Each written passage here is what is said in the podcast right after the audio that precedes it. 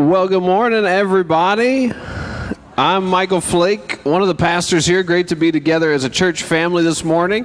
We have a very fun treat today. Mike Moses, the founding and lead pastor for all of Lake Forest, is here to bring our message this morning. For those who would not know, for many, many years, more years than we were going to admit here on uh, the stream, for many, many years, Mike and I have been friends. He's been a coach to me, he's been an encourager to me. Ten years ago, when we were started, Mike and all of Lake Forest set us up to succeed. For that, we are forever thankful.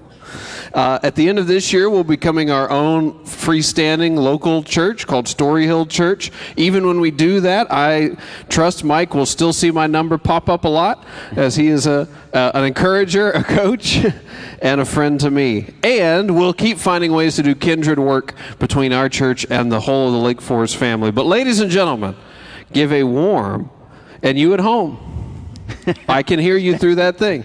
Give a warm Lake Forest Davidson welcome to Mike Moses.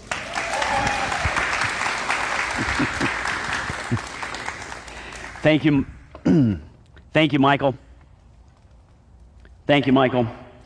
It's great to be here. Uh, when I came in for worship practice, I was a bit overcome and uh, had to go off in a corner by myself because in 1998, Lake Forest Church was founded and we started in a roller skating rink. Today it's the GM dealership at exit 23. But it was a roller skating rink. I preached under a disco ball, so for one year I was the coolest pastor in the world. I've been getting less cooler ever since, and Michael's been getting more cooler. Uh, in the year 2000, the roller skating rink shut down. It turns out a roller skating rink where teenagers are hanging outside smoking is not a good business model to combine with a preschool where you put your little Lake Norman babies. That just didn't work. So they shut down and gave us two weeks to find another place to worship. It's the year 2000. I'm like, oh, my, what are we going to do? And so we were looking around at schools and stuff, and uh, I came over here to the Y, and me and a few other people, and we're like, man, this is some of the, in particular, some of the previously unchurched people finding life in Christ at our baby church were walking in and out, and they're part of the YMCA. So it's, maybe it's re, it serves like the same type of folks in Lake Norman.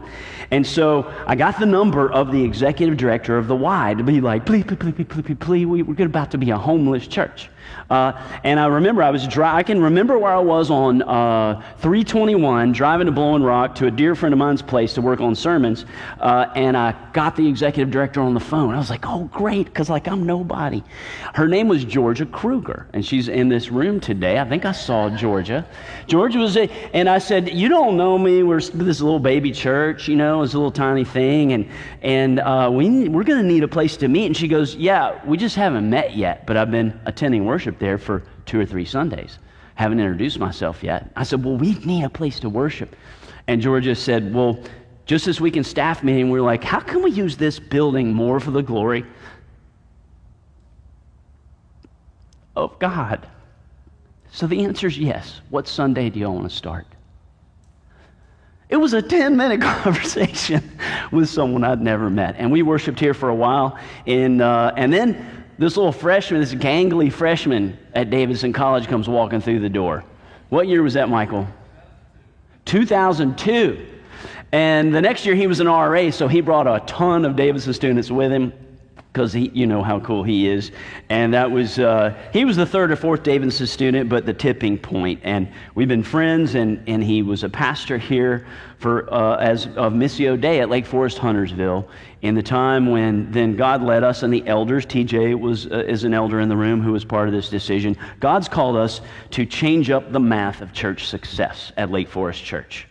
Uh, and so we changed that math. And from only just hey, it's a success if there's one more person in our church, to that's awesome, but the math is now to start one more church at a time that serves one more community of people who need the love of Jesus. In communities of people like us and not like us, one more church in communities of people near us and far away from us. And then Michael put up his hand and said, I feel called to start the first new church at Lake Forest in Davidson. I'm, I trusted Michael. The elders trusted Michael. We're like, go. And, and here you are today. And I want to tell you that late, I'm going to now, on, on, behalf of Lake Forest, Huntersville. Uh, so we sent out Michael, and then he stole Matt Glass from our worship team. but you got to watch that guy. He, he will steal from you in a heartbeat. And then many of you who, who you felt called. Uh, not all, certainly not all of you here, because there's so many newer folks, but many of you came to launch this church. It was hard to say bye relationally. I miss seeing a bunch of you in those days and now, but it was worth it. Based on how true you've stayed to your mission and how you become such a fruitful, missional, disciple making community following Jesus together. People come from around to learn from this church. At Lake Forest Huntersville, we come back and learn from experimental things you're doing. We're just so proud of you. And we admire all that God has done in the, these 10 ish years. Yeah, your 10 year anniversary will be August. And we look forward to being kindred churches. That's the word Michael used earlier. It's a word in this zip code. Kindred ch- churches in the future, cheering one another on to love and good deeds in the name of Jesus as churches here in the Lake Norman area. Now, I'm going to say one thing. There's only one way that you could disappoint me and Lake Forest Huntersville and the remaining family. The rest of the fa- Lake Forest churches will remain family and plant churches together. Here's the only way you can disappoint us as you become Story Hill Church. And I'm looking at you, TJ, representative of the elders here. Uh, is if you become like a normal North American church and you decide, hey, we like being us. Isn't this cool? Like, this is cool. It's great. And not just cool, it's dynamic. And God's doing stuff in our own lives. And it's powerful. Isn't this great? We like being us. And you know what? It's too expensive, it's too risky, and it's too hurtful to say goodbye to people relationally to send out people and money and start new creative gospel contextualized churches to serve new communities and populations. Let's just be us and be awesome. Don't become a normal North American church. Here's a fact 95% of North American churches never plant one daughter church in their whole history. Only 1% plant more than one daughter church in their history. So, as we're kindred churches, let's mutually mentor each other to be in that 1%. Because it's wonderful and miraculous when any person is touched by the love of God through Jesus and comes to know Him. It's historically significant in the spread of the kingdom for 2,000 years when one new church to serve one new community, to contextualize the gospel in a fresh way, is started. So let's do that together. Hold on to the DNA of Lake Forest Church. And even as you become Story Hill, it's a cool name. I might steal it, Michael. We're considering changing our name because that's just it's so great. Okay, hey, let's have a sermon about the Word of God that was read earlier. Is that a good idea? Should, I, the, the, our elder's getting nervous. He was tapping his wrist here. Um, like, when's the Bible coming? All right, I have a picture of my two sons, Dylan and Austin, at the age. I found this just for us today. This is the age they were when Lake Forest Church started worshiping in this gymnasium uh, at the whatever those ages were. And they would love to come. It was their treat to come for setup because they would, we were given chocolate milk and chocolate covered donuts. And mom could sleep in and come to church at her own pace. And they ran all over this gym and thought they owned it. Okay, those my boys Dylan and Austin, when they were 15 and 16 years old, too late in life, I decided to teach them how to play golf. Unfortunately, they were already accomplished athletes. They played football with Chase back there and some others you played with them. They played football, so they were like strutting out there on the golf course.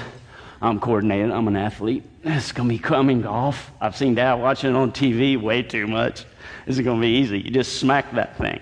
So we, we go out to Birkdale. I get a couple of uh, buckets of balls, set them up, and I'm like, okay, guys, here's the deal.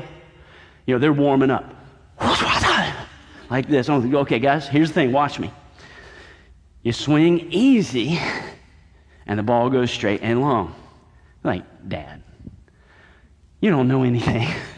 I mean, golf is about hitting it long and hard. We're not going to do that. I'm like, guys, I promise you, swing easy, and you might hit it long and hard. They're like, Dad, we're athletes, we're football players. So they stand, I'm like, okay, you do what you want. So they, st- I promise you, I still remember. They stand up there.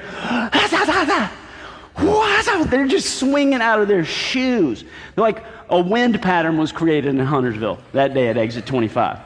And the balls are going 90 degrees, right? Or like 180 somehow ma- magically, directly sideways, endangering the other people on the range. Not a single one in a vector about this wide toward you lovely people at home or listening online while you're on vacation in your car. It, it, and I said, guys, stop, stop, let's regroup. They're all sweaty, you know, swinging. Shirts are untucked, which is not cool at a golf club. I'm like, guys, one more time. Just tr- trust me. Swing easy. And, and, and I, I promise eventually it'll go long and straight. okay, Dad, since you're old and you've played a lot of golf and we never have even one time, we'll trust you. And they were kind of coordinated. So, so then they swung easy, long and straight and far. Because that time they trusted me. That I knew something they didn't. And life, I'll put on screen, is an adventure in trust. When we marry, what an act of trust. When we have children, in spite of our lack of money and know how, and oh my, and my family was so messed up. When we have children, it's an act of trust. When we take a job, that's an act of trust. I'm entrusting my career that this isn't a toxic place. Life is an adventure and trust. And when this comes into play for our faith, I want to apply this extremely specifically in the story from 2 Kings chapter 5 this morning. When this comes into play, is when it seems like God is asking, just like me to my sons, when it seems like God is asking us to do things we just don't understand, that just don't make any sense, that seem to be the opposite of what we would do. We survey our situation, our environment, our relationships, where we are in life, and then we look at what God calls us to do as revealed in God's authoritative word, which we believe here at Lake Forest Church. And we're like, I don't know, that just doesn't line up. Uh, God. And we want to see, be like, God, I'm not mad at you. I don't have anything against you, but this just doesn't make sense. Doesn't line up with, it's too far from what's normal with my peer group and what I have done in life up to this point. And so I don't understand. And God, how about, God, if you would pull apart the clouds and explain it to me logically? I get it. But what you're asking me to do with my life doesn't make sense at all. And choosing to act on that is one reason that we see millions of followers of Jesus with patchwork faith, not total faith. The part of God's will and God's revelation for my life that makes sense to me, I'm all about that. The parts that don't make sense, I'm going to leave that off my cafeteria tray as I go through the line. And this is a reason. One reason why many people live with a spiritual tepidness and a lack of vitality rather than the abundant life bubbling over to live with living water that Jesus offers us. On the surface, Lord, as I read the Bible, as I seek the counsel of older, wiser Christians, and I listen to a sermon and the Holy Spirit makes something come alive, doesn't make sense at all. When I talk to people, for example, let's be concrete. One of the biggest things that doesn't seem to make sense to folks, especially if they're new in their Christian faith, is this whole idea of giving financially through the church to God's work in this world. And if you've been in a good church that actually teaches what's in the Old and New Testament, um, you will have seen that over and over. God says, man, you get to participate. You get to create meaning in your money, peace in your household about money, and, and joy by participating in the spread of God's kingdom in this world by giving financially. That's just how He's set it up regardless of our financial situation. So somebody comes who is living up to a typical Lake Norman person, no matter how much they make, you guys know this about not you, but your neighbors. No matter how much they make, if they're making this much, this much, or this much, where are they living in expenses and debt ratio? I got to keep my head up out of Lake Norman. I got to get some more money. They're living there and they're like, this doesn't make sense. Why would God ask me to do that when my margin is like negative 0.2%? Or a divorced man or woman comes here. We're a church of grace. Love to see people find new life in God's new plan A. Seeing God do that over and over. He's always got a new plan, and it's a plan A, not a plan B. And a divorced person, I, I had this conversation in my office a few months ago. Mike, I get what the Bible says that God created sex as a gift to be expressed solely in a, between a, a husband and wife and marriage. I get that and all that stuff. Dude, I was married. I lived with somebody for a bunch of years, and we occasionally did that. Does God really expect me to be celibate now that I'm single again? It's just not realistic. I mean, that must be for teenagers in a youth group, but not for me. Or somebody says, Mike, I know what God says about being honest and ethical at all times, and then you just trust God with the outcome. But my industry, my job are driven by dishonesty, exaggeration, and deceit, even if I just have to shade it a bit. How in the world could I change and yet still survive and thrive and wealth build where I feel like God has called me? That can't apply to me at work. I, don't, I just don't understand.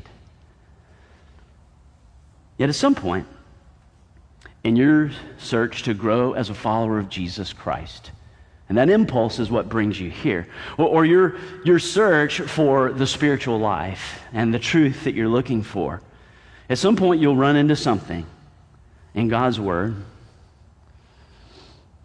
where God is beginning to deal with you personally. You're like, whoop, and you feel it singled out a bit by the Holy Spirit. And you're at a crossroads. God, I want to be on your team. I acknowledge you.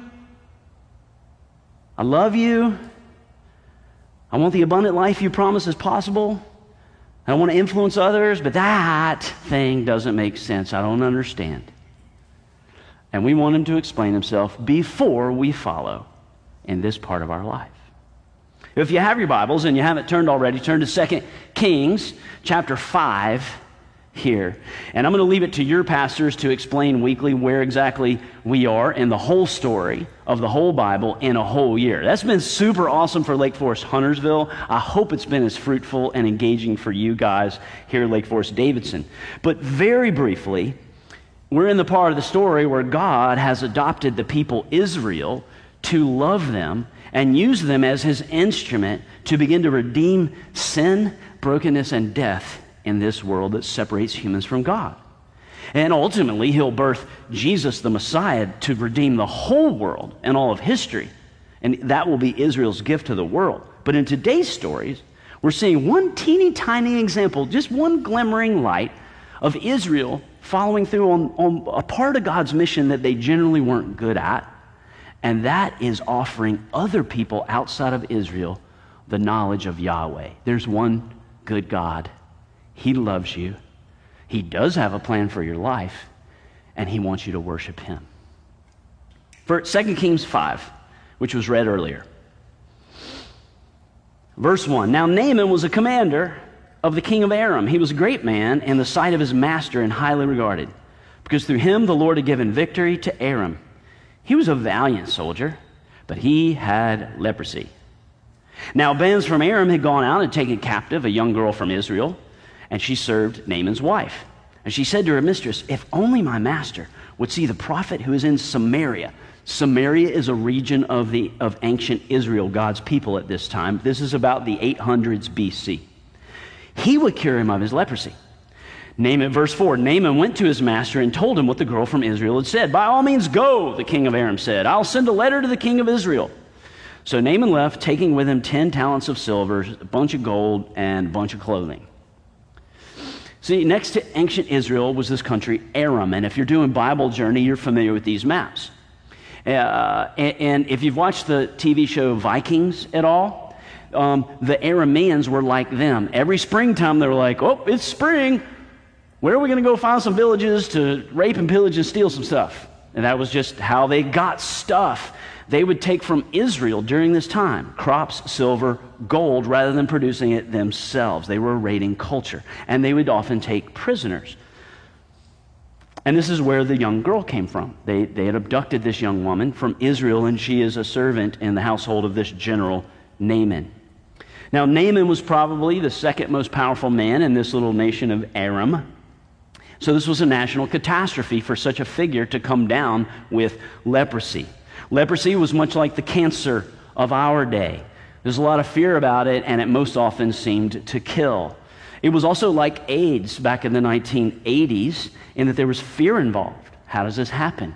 And the people who suffered from it were ostracized socially, relationally, and familially not only hurting physically, but therefore hurting for the love of other people. And it must be early on in his disease. So the young Jewish girl goes to Naaman and his wife and goes, There's a prophet in Israel. You know where you stole me from? Whole other story. Uh, you know that? But, but, but the one true God has a prophet there, and he can heal you. So Naaman assumes oh, if there's like somebody who could do something that big, I know how paganism works. It's always the king that God works through. You remember God had said to Israel, You don't need a king, let me be your king. But Israel said, No, no, we want, we want to be like other people. like, God, we don't understand why we shouldn't have a king, so we're going to do it anyway. Uh, but because in paganism, it was the king would consolidate power and speaking for God. So Naaman assumes it must be the king of Israel, and he goes with an entourage with gold and silver and other gifts to this powerful king who supposedly can magically heal leprosy on behalf of this God they've heard about, Yahweh in Israel. It was a long shot. Verse 6. With this letter, the, the king of Aram says, I'm sending my servant Naaman so that you may cure him of his leprosy. Verse 7. As soon as the king of Israel read the letter, this is interesting. He tore his robes and said, Am I God? Can I kill and bring back life? Why does this fellow, the king of Aram, send someone to me to be cured of leprosy? See how he's trying to pick a quarrel with me. The king of Israel is like, Aram is just find, trying to figure out a way now to justify their next raiding party of Israel. I can't, the king of Israel is like, I can't heal somebody. He's creating a pretext to invade like they always do. Fortunately, the royal house of Israel was full of leaks, just like every kingdom and government always has been, and this news leaked of what was going on. Uh, and, and somebody important found out about it. The head of the prophets of Israel, Elisha. Elisha is upon whom in this generation God had decided his Holy Spirit would rest uniquely and supernaturally, upholding the true revelation of Yahweh in a very dark time. Today, you put your faith in Jesus, he promises an outpouring of the Holy Spirit to live in every one of us who says yes, and we may do his works. But the Holy Spirit was on Elisha. Verse 8. When Elisha, the man of God, heard the king of Israel had torn his robes, he sent him this message Come on, man, why did you do that? Have the man come to me. Oh, he'll know. There's a prophet in Israel. So Naaman went with his horses and chariots and stopped at the door of Elisha's house. Elisha, by the way, was not a pet prophet to the king. He lived separate from the palace in a different place. That's an important detail. Verse 10 Elisha sent a messenger out. Elisha didn't even go out himself to say to Naaman, Go wash yourself seven times in the Jordan River, and your flesh will be restored, and you will be cleansed. Verse 11. But Naaman went away angry and said, and here are the two key words this morning I thought. Can everybody say, I thought? I thought. Those of you worshiping at home or driving in your car, raise your little pinky finger to show that you're all on board with us and say, I thought. All together. I thought the prophet would surely come out to me and stand and call on the name of the Lord his God and wave his hand like Gandalf over the spot and cure me of my leprosy. Leprosy, verse 12. Are not the rivers in my country better than the waters in your country? Couldn't I wash in them and be cleansed? So he turned off and went in a rage. I love this. I thought I thought we are all, let me put this on screen, an I thought kind of person. When God asks us to do something that we don't understand in His will. And I just want to say this morning you and I will never grow more spiritually into the mature, peaceful, joy bringing, contented, wise spiritual oak tree who gives cool shade to others that you want to be until we, you acknowledge this about yourself and you start acting out of trust toward the God you love and the Jesus you follow rather than, I thought.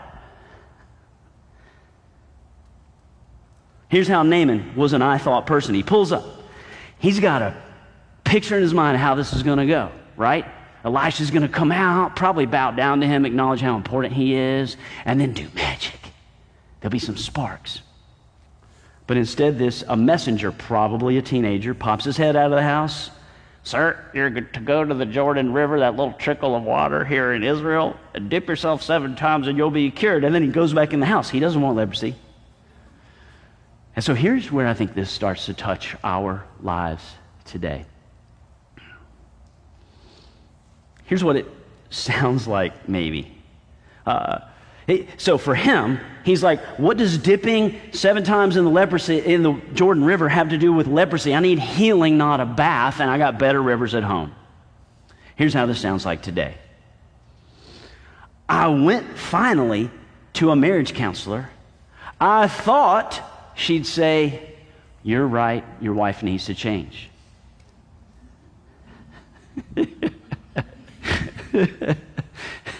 but she said, I have two problems that I need to deal with. And let her deal with her problems first. So, Pastor Mike, I told you counseling is stupid. Do you know how many times I've heard a version of that in my office through all of these years? And you know what? That's where I am a lot of times. That's where you may be sometimes. God, I'm here because I believe in you and I love you and I see what you're asking me to do through wise counsel that lines up with your word and the counsel of the Holy Spirit. But I don't understand the connection. And, and, and one writer says, Why does God do this some way at times when we can't understand why? One commentator says, Sometimes it's to pose the question to you and me Is my focus in my spiritual life following Jesus on uh, uh, the reason or the relationship? Am I really living a dynamic personal relationship with God through Jesus? Or am I just trying to do rationality of what's right and wrong and what's moralistic and what's correct? Sometimes God may be yanking our chain. Do you trust me? Relationally.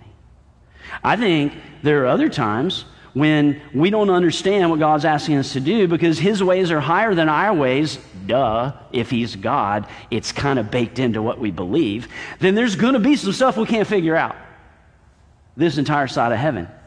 And then sometimes He asks us to do things that we can't understand because there are some things that must existentially be actually done and obeyed to get inside of the space to understand it from within.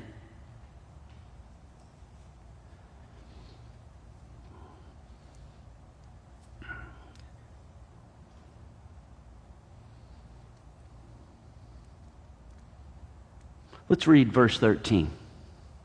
See what happens next. Verse 13. Naaman's servants went to him and said, My father, if the prophet had told you to do some great thing, would you not have done it? How much more when he tells you to wash and be cleansed? Right? They were packing up. He's pitching a fit. I'm not doing that dumb little minor thing. He didn't ask me to do something big enough. And luckily, he had built he had this going for him as a military commander. He listened to the counsel of those around him, including those subordinate, which is why we all need a mentor, a peer mentor, mentor ahead of us, and Christian community that we give permission to speak to us when we're about to do a, well, I thought moment and go off the rails with the Lord. So he had that. That was wise living. And they're like, wouldn't you have done it? If it was something big? Like if he said, You must climb Mount Mitchell and bring back the scalps of seven Bigfoots. Naaman, wouldn't you have done that? He's like, Oh, yeah, I wish he would have said that. I, I would love to go That's, that's like the pagan heroic journey kind of thing. And this reminds me of googly eyed conversations people have with me sometimes as pastor on a Sunday. Oh my gosh, Mike, today was, was great. I'm so inspired. Man, today, yesterday I was blah, blah, blah, blah, blah. Today, from now, I'm going to live for Jesus. Oh, I'm so inspired. The worship in the Word today It was just so amazing. And it didn't even involve Matt Glass at Lake Forest Huntersville. I'm so, I felt the Holy Spirit. I'm just ready. And then they'll look at me with these googly eyes, like I know something. Like, what do I do to keep the Jesus juice flowing in me? Because I love what I'm do- doing, feeling right now. They want something big.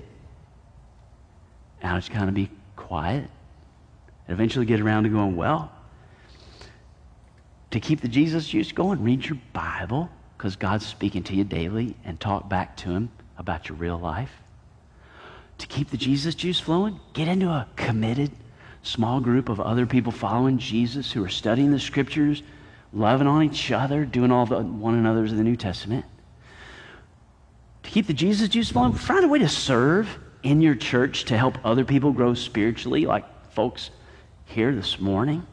And to keep the Jesus juice flowing, discover your holy hurt of what's gone wrong in this world that God cares about and give time, money, and effort on God's mission of love to heal that part of his holy hurt through the Holy Spirit. And they won't usually say it, but I can see behind those googly eyeballs, like, okay, Pastor Mike, you and I both know I'm not going to read the Bible very much. I mean, really? Does anybody really do that? Isn't that just something you guys say because you have to? Like you get paid to say that? uh, and pray every day. I mean, come on, Mike. That's, that's just, that's not scaling Mount Everest to look for Bigfoot. And I already got a peer group. I don't really have time to hang around with a bunch of weird Christians studying the Bible and all that other stuff. Uh, and they sort of slink off, waiting for the next big thing, the next moment of a high. And I think that's Naaman here, and I think we all maybe can relate and understand. Because God's word says there are ways to live in rhythm and synchronicity with Jesus, the Father, and the Holy Spirit that are ordinary means of grace available to us daily. And they rebound like a snowball rolling downhill over time and repeated obedience in a long same direction. In the words of Eugene Peterson. And God wants us to know that trusting Him in the things we don't understand is a way of, of, of eh, not just doing good and bad things or heroic things, that life with God is about relationship. And the essence of any good relationship at some point is trust. And we need to make sure that we're really genuinely, day by day, trusting God the Father through Jesus in the power of the Holy Spirit. Not simply living by our rationality, what makes sense to us, the morality in, in my exist, pre existing subculture, and the parts of that that agree with the Bible, awesome. The parts that don't, no, nah, I'm not going to trust God there. It doesn't work rationally or culturally for me.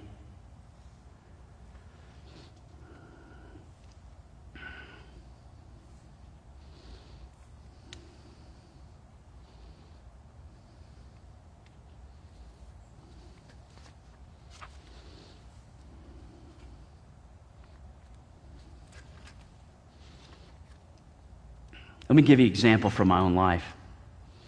Uh, since we're in the presence of a bunch of college students or almost college students or college age, uh, when I went off to college my freshman year uh, to the College of William and Mary, I tried to do what I, my youth pastor told me the Bible teaches, which is if you want to be a spiritual person, be sure you find fellowship in your new place. Plug into a campus fellowship, and because God says worship every seven days in a church and be with other people who love Jesus. And I was like, okay. And what I thought is that would be easy and awesome. I'm like, this is going to be great. My high school youth group was lame. This is going to be amazing. And so I show up freshman year and I start visiting all the fellowships on campus because I really believed like that that's going to be best for me spiritually. My faith's going to get challenged during those years. And I visited them, and what I thought didn't come to pass. I thought every one of them was weird. I thought the people were weird. I thought the leaders were like, I don't know that I want to learn from that person. All of the major campus fellowships. It was different than what I thought would be awesome and amazing. And thankfully, probably only because I had such strong mentors in my life through the youth group in my church and my youth pastor, I persevered and was like, yeah, but I'm going to have to trust that what my youth leader Greg says is true, and I'm going to have to trust what's in God's word. Do not give up meeting together weekly with God's people. I'm going to have to trust that that's best for me, even though it seems weird right now. And so I made a, a really, I remember the night. I was like, okay, God, I'm going to commit to one of these weird fellowships. I mean, they probably thought I was weird too. and I did. I committed in. And it was still weird. That didn't open up the floodgates. but we were learning God's word. And I began growing spiritually in a way I never had in high school. And then I, as I stayed in there, I found out a couple months later one of the many sovereign reasons God had said, Trust me, do this. Because on the freshman retreat, I met this girl. I think I have a picture. Angie Insenius, who's now my wife. And I continued to grow spiritually like a weed all through college years. Isn't your life and mine a string of stories? If you're a person of faith, okay? Stories where you trusted God and you were glad, stories where you didn't trust God and you regretted it. I'm glad for that one. I can tell you some stories of regret, but we don't have time for all of those. and many of you may be here today because there was a time in life when you did trust God fully, but it's been a long time since that was true of your life, of following through on the life of someone who trusts God relationally and you're hungry for that again. You want to trust Him, and you want the life in flow with the way of Jesus that maybe you had once before. Verse 14. So Naaman trusts finally, and he went down and dipped himself in the Jordan seven times as the man of God had told him. Verse 14, and his flesh was restored and became clean like that of a young boy. Verse 15. Then Naaman and all his attendants went back to the man of God, stood before him, and said, Hey, my leprosy's gone. He didn't say that. Look at verse 15. Now I know there's no God in all the world except Israel. His trust intersected with God's faithfulness, and he experienced a work of God in his life that he could not deny. And he became a worshiper of the one true God that day. And Israel had just a moment of offering faith to people outside of their own ethnicity. Just that one little tiny moment.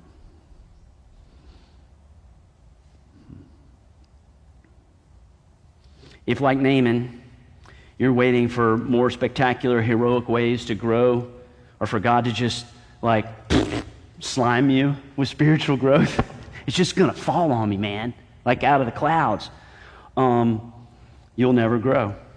Let me be Naaman's servant who is nameless here and go, hey man, just go dip in the Jordan water seven times. Like do the ordinary stuff that God has revealed. And when you trust Him over and over, His power is going to show up in your life because He's faithful. In fact, I just want to say this is called, this is what a friend of mine is going to publish a book called Slow Faith.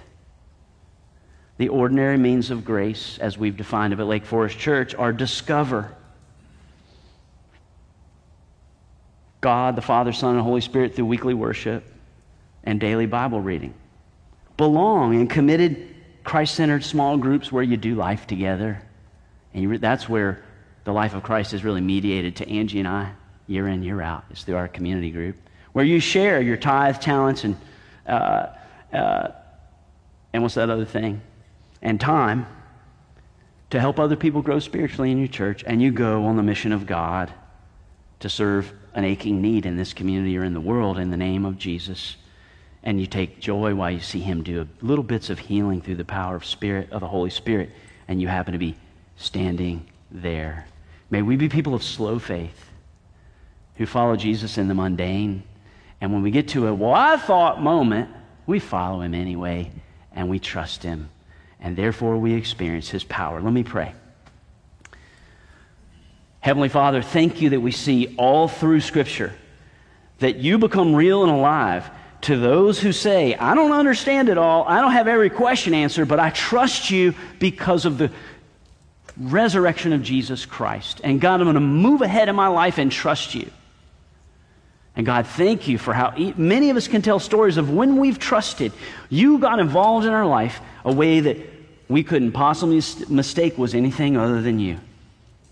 And so, Holy Spirit, today I have scattershotted a lot of different areas of life where we sometimes don't trust you. And we take a moment and, friends, just talk to the Holy Spirit.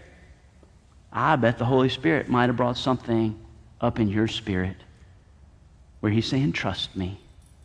Trust me. Trust me. What area of your life is that? And what is the step that represents trust? Talk to Him for just a moment.